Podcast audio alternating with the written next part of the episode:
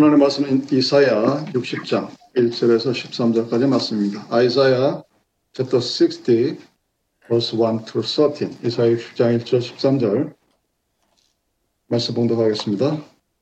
일어나라 빛을 발하라 이는 내 빛이 이르렀고 여호와의 영광이 내 위에 임하였음이니라. 보라 어둠이 땅을 덮을 것이며 캄캄함이 만민을 가리우려니와 오직 여호와께서 내 위에 임하실 것이며 그 영광이 내 위에 나타나리 열방은 내 빛으로 열왕은 비치는데 광명으로 나아오리라.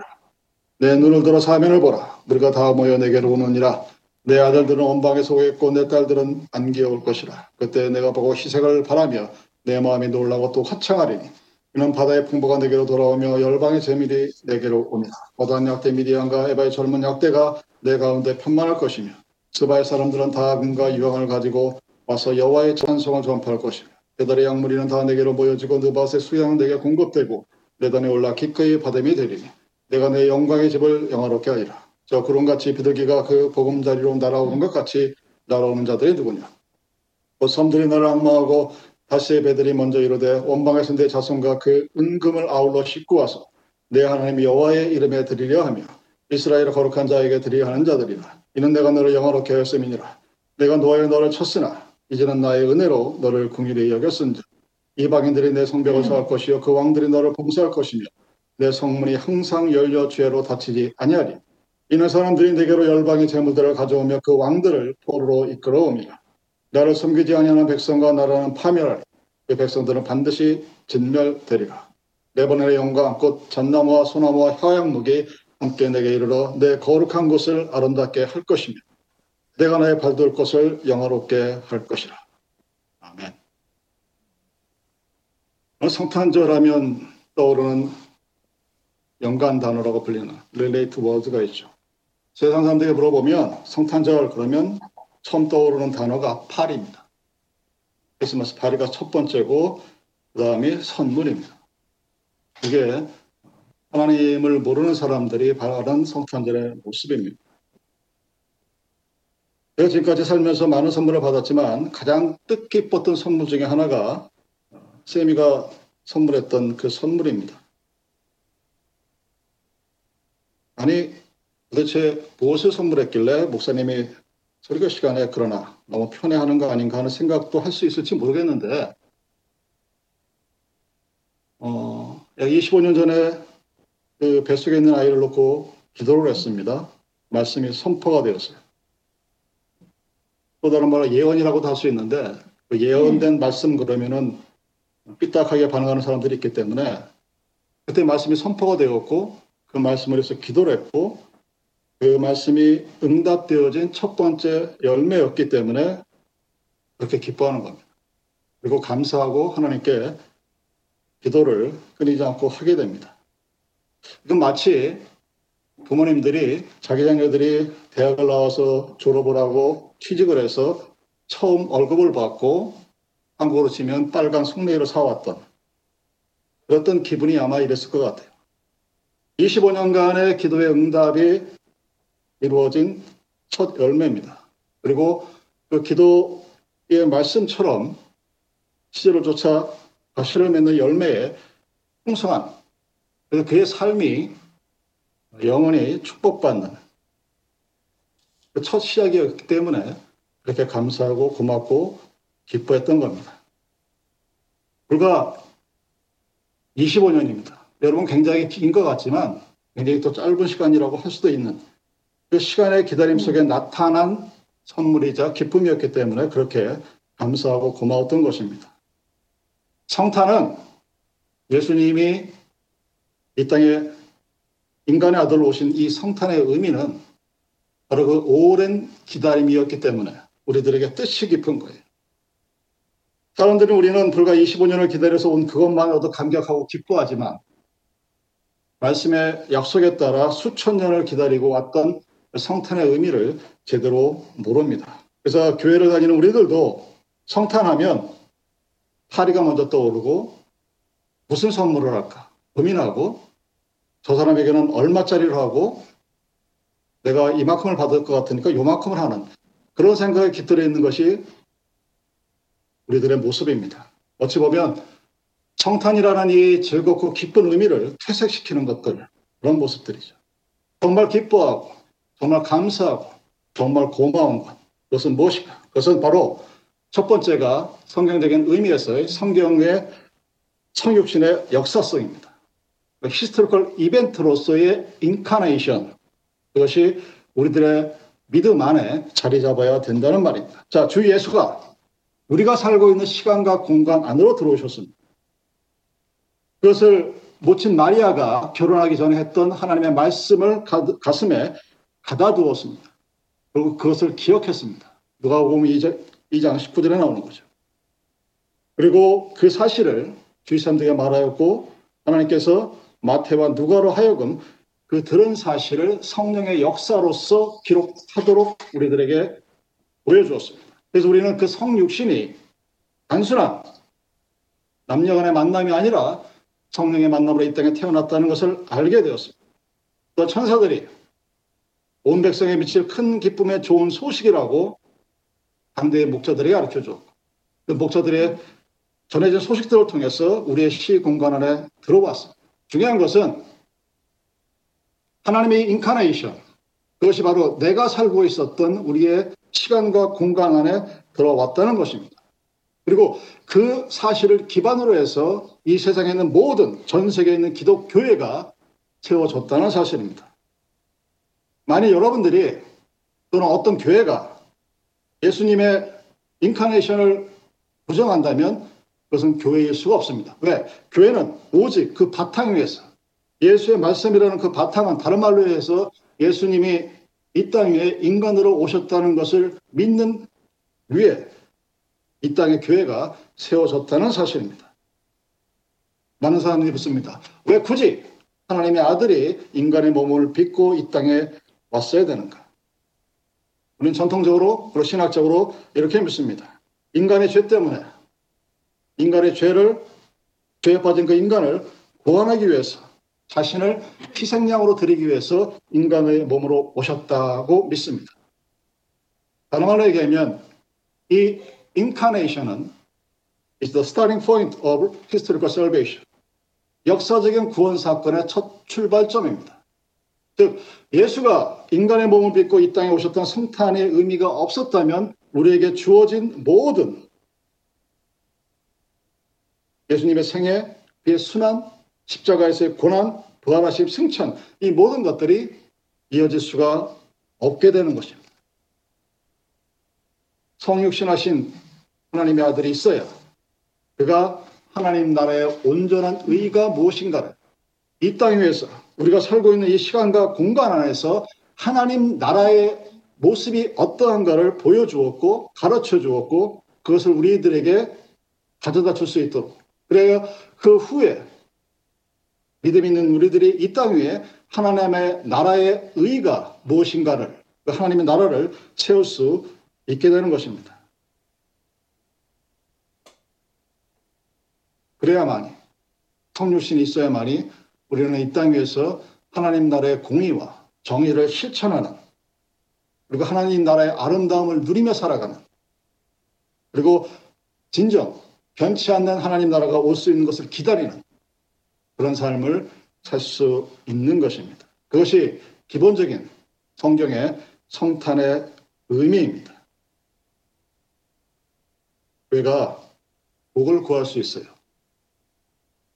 틀린 것이 아닙니다. 근데 그 복이 세상에 줄수 있는 복이 아니라 성육신하신 예수 그리스도의 삶을 통해서 우리에게 보여주는 그래서 내가 가는 창차 그 천국의 모습이 어떠할 것이라는 것을 이 땅 위에서 구현할 수 있고 구체화시킬 수 있고 보여줄 수 있는 그 역할을 감당하는 것이 교회라는 사실을.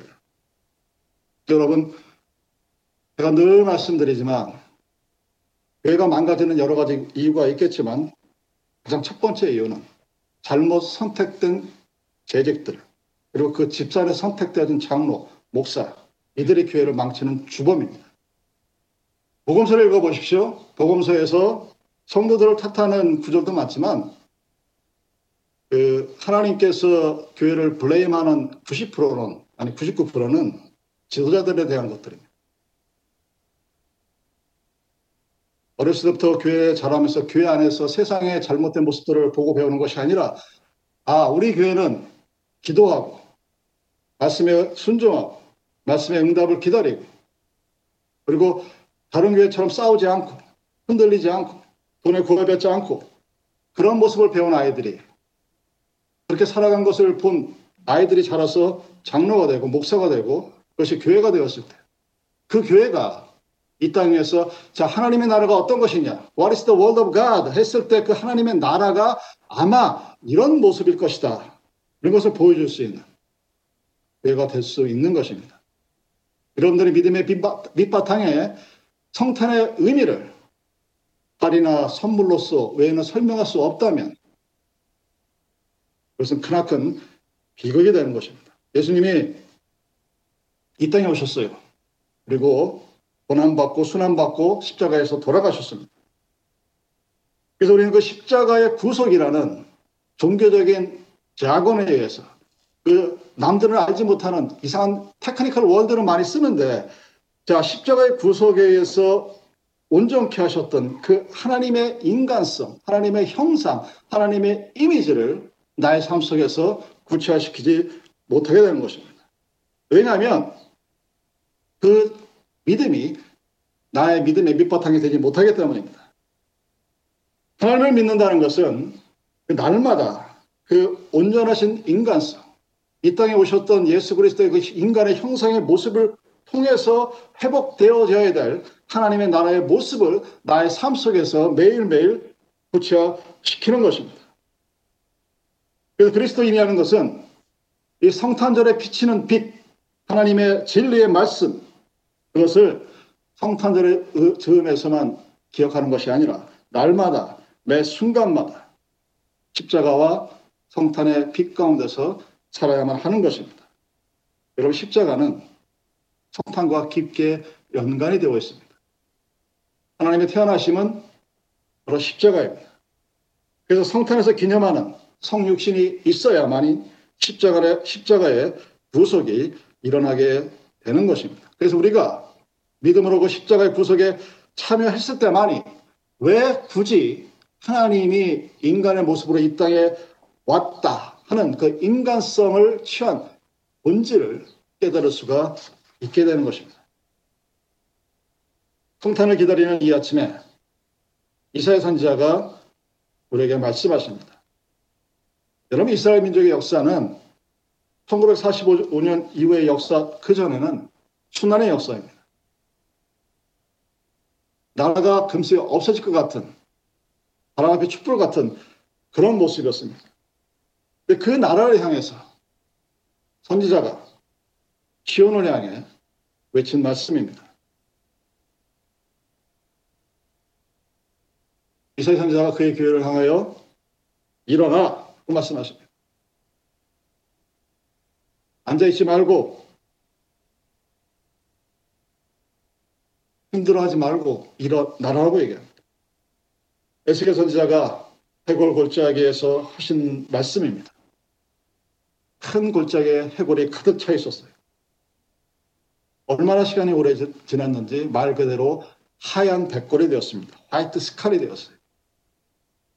보이는 것이라고는 하얀 색깔 뿐이었습니다. 그 백골을 향하여 썩어 문드러져 이젠 흙이 되어서 흔적도 없어질 그 스칼을 향하여 하나님이 말씀하십니다. 일어나라. 에스겔에 기록되어 있습니다. 많은 뼈들이 연결이 되고 힘줄이 생기고 피부가 생기고 일어나 새로운 생명이 되었을 뿐만 아니라 그 해골들이 그 뼈다귀들이 하나님 나라의 큰 군대가 되었다 하는 것을 기록하고 있습니다. 예수님이 우리들을 향하여 말씀하십니다. 너희는 세상의 빛이라. 왜 그렇게 말씀을 하셨을까요? 예수 믿는 사람들이 하나님으로부터 진리의 빛을 받았기 때문입니다. spiritual knowledge of light. 영적으로만 바라볼 수 있는 빛을 받은 사람이기 때문입니다. 또한 그 진리의 빛뿐만 아니라 그 진리의 빛을 통해서 새로운 생명이 우리에게 주어졌기 때문입니다. 그리스도 통해서 우리는 소망이라는 것을 받았습니다. 그래서 믿는 사람은 시간이 지남에 따라 그 육신이 늙어가서 병들어가고 그의 몸을 자기 뜻대로 사용할 수 없는 지경까지 간다 해도 소망을 버리지 않습니다. 그 소망의 빛이 우리 머리 위에 또 있기 때문입니다. 근데 세상은 우리가 살고 있는 이 시간과 공간은 오늘 60장 2절에 기록된 것처럼 어둠에 덮여 있습니다. 왜 어둠에 덮여 있다고 이사야가 표현했고 그 표현을 오늘날에도 그대로 인용을 할까요? 하나님을 알지 못하는 진리의 빛이 다가서지 못하는 사람들이 여전히 많기 때문입니다. 세상의 지식은 진보주의자들, 소위 말하는 프로그레시브리즘을 갖고 있는 사람들에 의해서 그 어느 때보다도 팽창되어 있습니다. 지금 인류는 제가 누누이 말씀드리지만 그 어느 때보다 물질 문명의 극치에 살고 있어요. 그 어느 때보다 많은 복식들이 있습니다. 넘쳐납니다. 근데 또 그 어느 때보다 많은 사람들이 지금 이 순간에도 1분에 몇 백 명씩 굶어 죽어가고 있습니다. 코로나로 30만 명이 죽었다고 미국이 호들갑을 떠는 그 새에 한 달, 두 달 만에 그런 숫자가 아프리카에서 죽어가고 있습니다. 그럼에도 우리는 별다른 느낌 없이 살아가고 있는 것이 우리들의 모습입니다. 그리고 세상의 수많은 지식과 물질과 문명이 생명의 빛 되시는 그리스도를 발견할 수 없는 것입니다. 하나님을 알지 못하는 무지의 부름이 과학 문명의 발달과 더불어 더욱더 우리 앞을 나타나게 됩니다. 예전의 지구는 평평하다.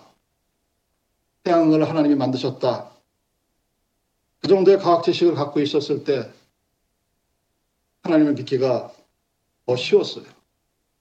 과학의 발달에 따라서 우주라는 것이 말 그대로 unlimited space라는 사실을 우리가 알고 있음에도 불구하고 하나님의 존재는 희미해져 갑니다. 오히려 어찌 보면 그 우주의 실체를 발견하면 발견할수록 하나님이라는 존재에 대한 두려움과 경각심이 더 생겨야 되는데 그 반대로 가고 있는 것이 오늘 우리들의 모습입니다.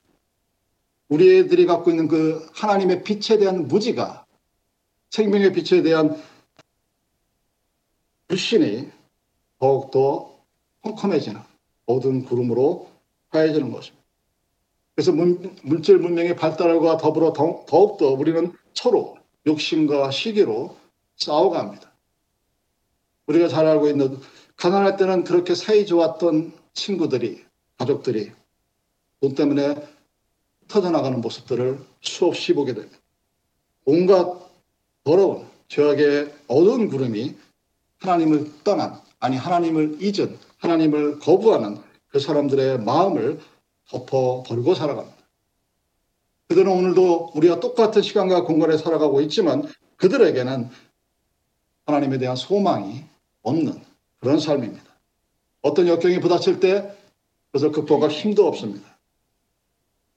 성경에서 말씀하시길 악한 사람은 죽을 때 소망이 끊어진다고 합니다. 어찌 보면 정말 아무랬던 이 세상에 이사의 선지자가 정말 대단한 예언을 합니다.